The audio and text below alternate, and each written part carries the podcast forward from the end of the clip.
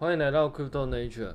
继上礼拜大跌之后，这礼拜慢慢的 BTC 的价格来到有点回稳的状态。从上礼拜跌到一万七，现在已经来到了大概两万出头左右。目前看起来是有一点点呃止稳止跌的味道，但是。到底会不会，嗯、比如说在这边盘个一下子，然后接下来下礼拜或下个月会往下跌，其实是有可能的啦。因为我们在，嗯、五月其实也看过类似的状况嘛，它可能在三万那边就是来回弹，然后接下来就下到两万，然后变一万七嘛，所以其实是有可能的啦。不过就是在，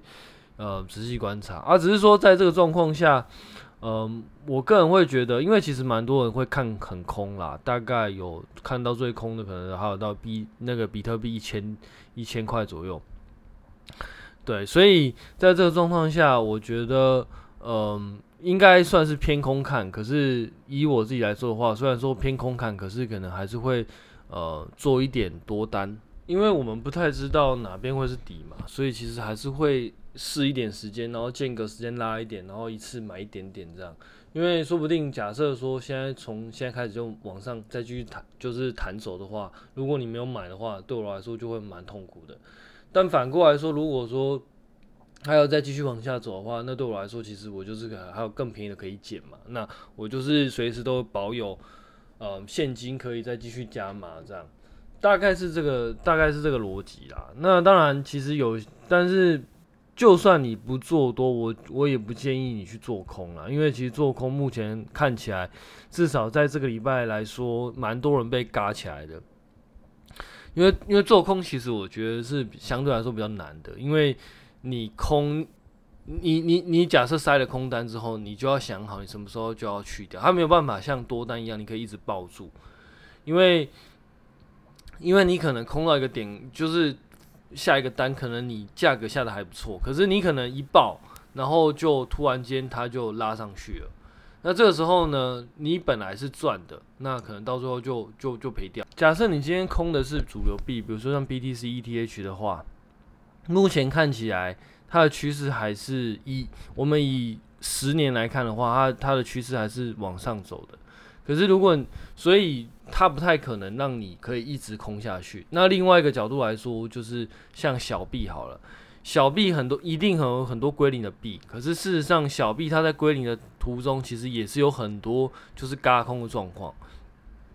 那在这个时候呢，假设你有开杠杆的话，那就会很可怕，因为因为可能瞬间就爆掉。所以我们常常会看到什么？价格不变，仓位不见，其实就是这个道理。就是就就是你可能开了用杠杆开一个空单的仓位，其实反过来说，你用杠杆开多单也一样啦。但是我们今天就就以做空的角度来说的话，你今天用杠杆去开空单，那它可能在一个时间里面，它瞬间价格突然拉到很高的，就是拉了好就是好几个 percent，甚至好几倍，在这个瞬间，你可能就瞬间你的仓位就爆掉。那嗯，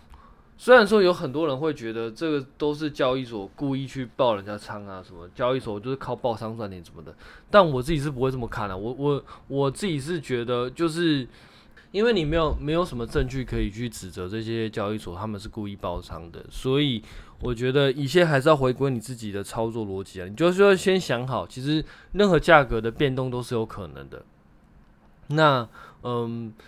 如果你今天要做开开杠杆爆，就是去做空单的话，你就要去想清楚，就是说你最多能够你的保证金最多能够让你撑到多少，你可以扛得住。这些东西都是你在开空单之前，你就要必须先想清楚的。甚至你在开空单之前，你也要想清楚，说你什么时候要止盈，什么时候要止损，这些其实都是要事先要设好的，所以才会说，其实做空单来说是相对来说会比较困难一点的。那嗯，最近就有一个例子啊，像有我我们在那个群组里面，就是有一个那个嗯，我们我们就不要讲谁啦，反正如果之后真的一直都有他的司机的话，我们再来我我们再来讲这样。但但一开始我们就先保留。那基本上呢，这位这位仁兄他在三十比那个 SOL Solana 在三十的时候开了一个空单，当然他不是裸空，他是做套保，他本来就有现货，所以相对来说是还好。而且它空的部位也没有很大，反正它就是下了空单。那现在目前来说售的价格现在来到四十一块，所以他基本上呢，诶、假设他今天就是裸空的话，他现在基本上就已经赔烂了，或者说他杠杆的话，现在可能已经。有有可能已经会接近爆仓的状态啦，就是看他是怎么样去去设定的，还有他杠杆是开多少，这些都会跟他会不会爆仓有关啦。但 anyway，反正就是其实被嘎的蛮蛮猛的。你想想看哦，从三十到四十一块，这是涨了多少？它是涨了百分之三十，接近百分之四十的状态，基本上你就是被嘎了这么多。所以我觉得。做空是真的一定要小心的一件事情啊，尤其是什么，我们常常会看到什么 long short 配置啊，什么那个对冲配置啊，什么 hedge 什么的。其实这些方法，它在那个传统的，当然在股票市场里面也有人这样做，因为在很多机构，他们手法确实是这样，就很多对冲机构，他们他们的做法确实是靠这样去赚钱的。但事实上，这些做法都是有经过一些计算。而且前提是你的方向是要看对的，比如说你做 long 的部位，它是真的会，呃，至不要说涨啊，但至少它是跌的比较少的，尤其在这种盘整阶段，它可能是真的是跌的比较少。那你做秀的部位，它真的是要跌跌的比较多。如果你的方向是看错的话，其实你在做 long show，其实基本上就是赔更多而已，因为你可能在 long 的时候，你你要做 long 的部位，结果它没有 long，它反而就是它反而跌下去。你要做秀的部位，然后它反而是逆势成长的，基本上你就是变成多空双八，所以你在这个状况下就是要特别小心，因为这种东西其实如果你没有看对的话，其实你会赔的比单纯只做多来的更惨一点，所以这些都是要小心的。而且，其实，在做 long 秀的时候，其实很多人会去加杠杆去放大它的利润，那这个时候你可能就会。就是在多空双八的状况下，然后再再被杠杆的多空双八，这其实是非常可怕的。所以其实我会觉得，如果是以一个一般人来说的话，我觉得你可以看空，但是你不一定要做空，甚至你不一定要去做一些 long short 配置，基本上是蛮危，就是在很多状况是蛮危险的。尤其是你不太了解这些东西到底在干嘛的时候，其实会更加危险。没有策略是基本上到我目前的观察来说，没有一个策略是可以就是无脑，也没有一个策略是每一个时间点你都可以做的。其实每一个策略都有每一个策略它的它的条件限制，所以在这个状况下，就是嗯，不要因为就是别人做一些什么。就是比较特别的配置，很有想法的配置，你也跟着学，你会觉得他赚那么多，你可能也可以跟着赚。但事实上，有可能他在做的时候，那个时间点是 OK 的，但是你现在做这个时间点可能就不 OK 了。这个策略对你来说，你你做这个时间点来说，你可能做的就是被扒头而已。所以这些东西其实在，在尤其在做空这些东西，其实在做之前都要先想清楚，你到底你到底知不知道你自己在干嘛。而且除了风险之外，其实还有一点必须要强调，就是说做空其实是有成本的。每一个做空其实应该说，或者是说每一个买保险的配置，其实都是会有成本的。怎么说呢？就是有些人会拿对冲，然后来当做假设你今天做多的部位下跌的时候一个保险的，就是你你做空，假设你做空的部位它真的有下跌的话。它就会因为下跌会赚嘛，因为你做空下跌会赚，所以它会去 cover 你做多下跌部分的亏损，这样。所以我们把这个称之为一个买保险的一个配置。但事实上，你买保险呢，可因为我们买保险就可能会缴保费嘛，也就是说，你下这些空单可能到最后真的会归零。那在这个状况下呢，它这个这个做空这个买保险的状态，可能就是一个它它就是一个成本，也就是说。你今天你今天下的这些空单，到最后真的是有可能归零的。所以，嗯，所以做空其实你你每一次在买保替自己买保险的这个状态下，你都要先想清楚，就是说你今天买这保险，他花的这些成本，你能不能承受得住？因为说不定假设你你今今天本来你有多单，那多单在下跌的时候，你可能买保险，那你买保险，然后结果你发现它没有就是照你预期，它真的有下跌。那那两个状况，第一个状况就是你要熬，就是你要想说它可能，呃，过一段时间就会跌。然后第二个就是就就是就是把那个做空的部位清掉。那把做空的部位清掉呢，是你买的就是什么样的商品，那它可能就会有什么样的亏损。就比如说你可能买一些呃选择权，它可能会归零啊，或者说你可能买一些就是呃就是买一些期货，它可能会有一些亏损。那这些亏损你就要知道它，它它其实是一种成本，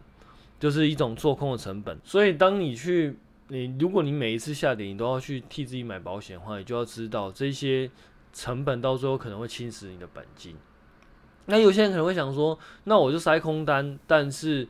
嗯，我可能就是一一直熬着，跟就是因为我知道它有一就是可能一段时间之后它就会下跌，所以我就一直跟它熬着。那熬着这个状况呢，可能你暂时不一定会付出成本，可是假设说它没有下跌，它往上走的话，那你就会被嘎。所以呢，我自己觉得，如果你今天是要买保险的话，你就要先。意识到你自己是是需要，就是会会需要付出一些成本。那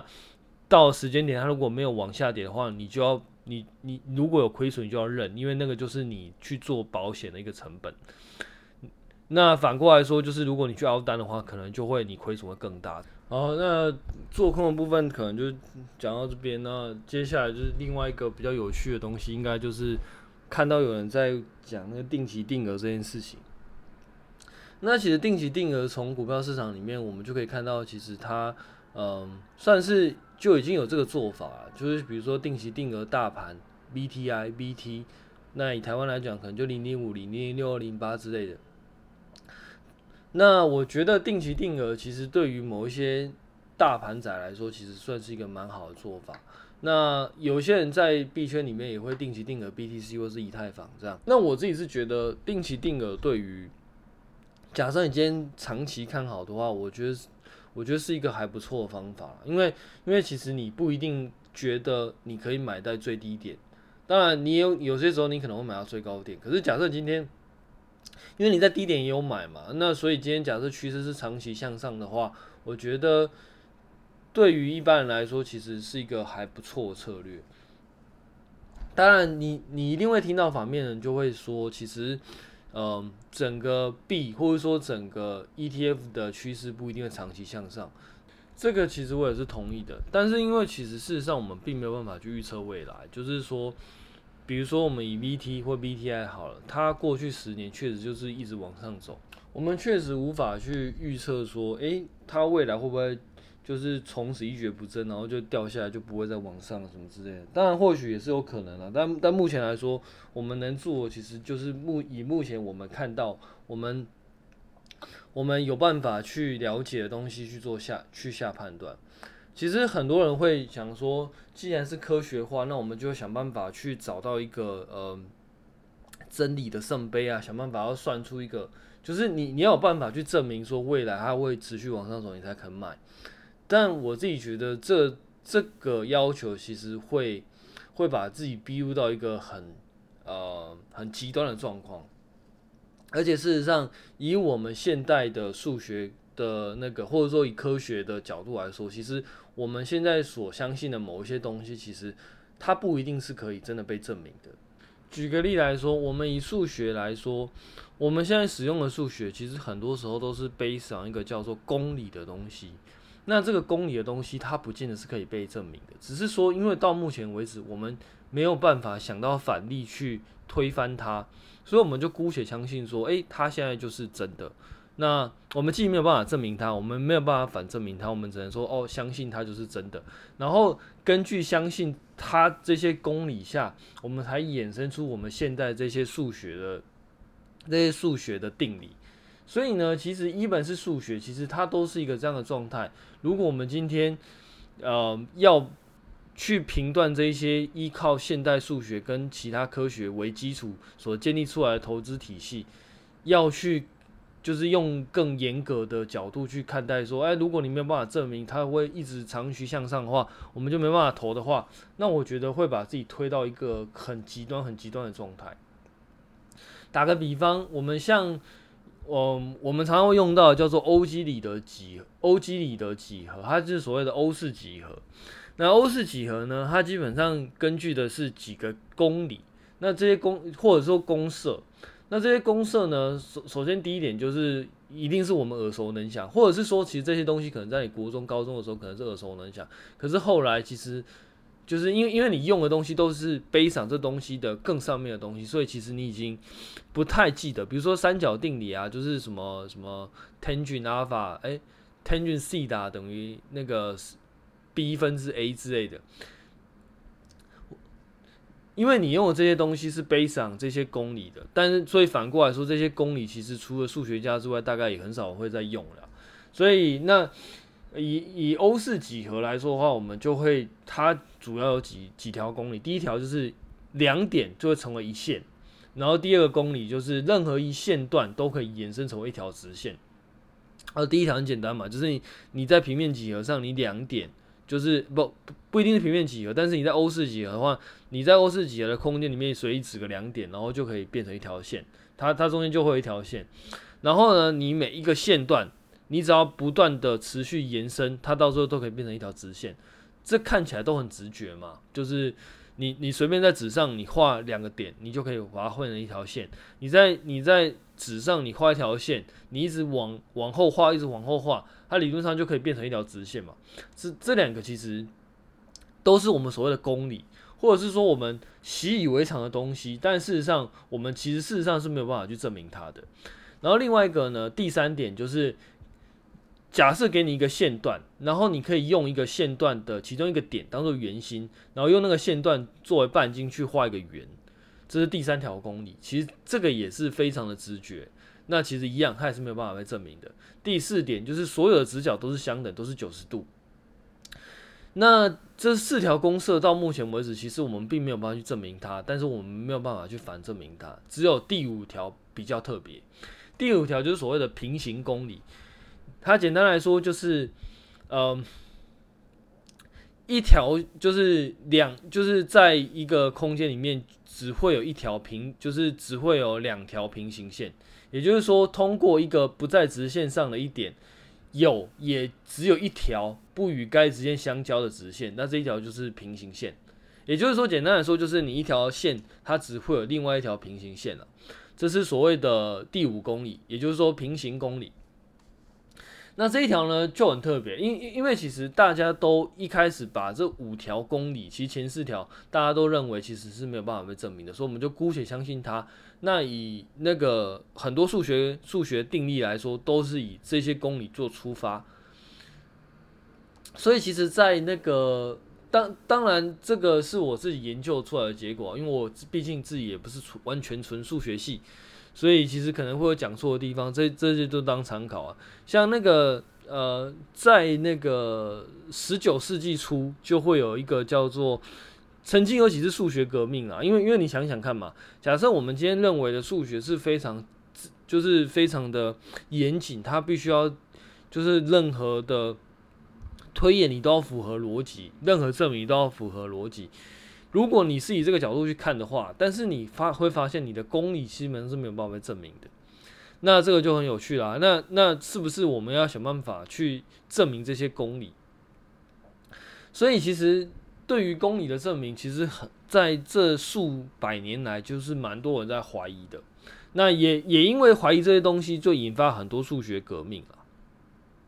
就会去反思说，诶、欸，我们现在做这些数学的数学的很多定理啊，很多公式啊，它是不是是不是它基本上就是背上在一个有问题的的地基上面？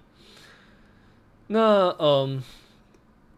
所以第五条其实就会就是曾经被拿来做几次检视，那也延伸出了几个不同的几何版本。那这个东西就叫做非欧几何，就是不是欧式几何的几何。我想，这对于很多人来说，可能不见得就是一个很嗯很明确接受的点啊。那基本上在十七世纪，有一个叫做那个，因为他是俄国人，我不太会念他的名字啊。但是反正他是罗巴切夫斯基，我们中译的中那个中文译名来说，应该是这个。那他就找到另外一种几何，他把第五公理，他把第我们刚刚讲的第五公理，大家都怀疑说他是不是可以被证明。那嗯，就是罗罗巴切夫斯基这个人就是去修改了第五公里，然后就发现一个叫做罗氏几何的东西。那这个罗氏几何它意思是什么呢？我们刚刚就讲过，在欧式几何里面，在这个空间里面，一条线只有一条是平行线，就是你可以你只可以找到一条平行线。那罗氏几何就是说，那我能不能把这个公设改一下？就是一条线，然后我有就是在在那个在一个空间里面，在一个几何空间里面，我们有一条线以外，我们有两条平行线，就至少有两条平行线。那这个东西就叫做罗氏几何。那罗氏几何它就是双曲几何，它就是在双曲面上的一种几何的空间。那在这个空间底下，你你如果你拿就是你你去看一下那个双曲面的话，你就会发现，其实你在你在这个空间里面，同样一条线，你是可以找到超过一条的平行线。那这个其实就是它，所以所以因为这个样子，然后嗯，它就变成一个另外一个几何空间。那我们目前来说。我们在就是在区块链上面用的椭圆曲线的证明，其实某种程度上，它应该也算是在，至少就我理解，它应该是在那个罗氏几何下的一个一个产物。那嗯，所以所以其实我我在讲这个东西的时候，是不是要切回来区块链？其实我我觉得很多东西，其实在尤其数学的东西，其实是蛮有趣的。虽然我自己不是数学系的，那。我今天讲的东西其实就是当做一个故事听听，但是基本上我觉得大部分的东西我自己是有经过一些考究的啦，就是嗯，包含看过一些书啊什么的。所以你会发现，其实很多数学的东西，其实它都可以把很多东西串在一起。那我今天讲的这个东西，其实虽然说我们是 Crypto Nature，但事实上到最后也是可以切合到一些椭圆曲线，然后到密码学，甚至到目前来说我们用的一些加密密钥的一个概念里面。Anyway，反正就是椭圆曲线其实应该算得上是在那个罗氏几何里面的一个东西。然后呢，另外一个几何就是。我们刚刚讲了，本来在欧式几何里面是一个平面的一条线，只会一条平行线；在罗氏几何是一个在这个空间里面的一条线，可能会有多条平行线，超过一条就是会有两条以上。然后另外一个呢，就是我没有我有没有办法把这个平行线的数字，刚刚从本来是一变成大于一，就是二以上，那现在是不是变成零？就是。同样一个空间里面的一条线，它是没有平行线的。诶，有这个东西叫做黎曼几何。那黎曼几何呢，对我来说就会比较印象就比较深刻一点，因为因为我自己以前在念硕士班的时候有修过那个广义相对论。那基本上广义相对论呢，其实基本上就是背上在罗黎曼几何底下底下的，就是你把就就是以我理解来说，你就是把它想成一颗球，你在这个。就是你在这个球上，你任意去画一条线，到最后它都会交到一个焦点，就是你的球的顶端跟末端，对不对？你你你今天随便拿一颗球，你你可能就是随随便拿一颗球，你都你在上面去画一条线，到最后你就会发现，其实你在上面画的任何线，它都没有什么平行线，因为它到时候都会交点。这个东西可能就会比那个双曲面来的比较容易想象，因为手边可能基本上都会有球啦。所以其实讲到这边呢，嗯，我想，嗯，我我自己觉得还是一样，就是如果你要定期定额，就是定期定额去买一些 VT、VTI 什么之类的，我我我觉得有些人会去质疑这样的东西，因为因为假设说今天大盘如果没有一直往上的话，其实你你在定期定额，其实基本上就是越买越亏什么的。所以他会对于这个方法抱持一个怀疑，但我只是想说，其实，在如果真的要细探究的话，其实我们现在所学到很多东西，其实都是有它的极限的，都没有说哪一个东西一定是可以完整的去定义，然后完整的去知道说，诶，这个东西它全貌就是这样，因为毕竟我们现在。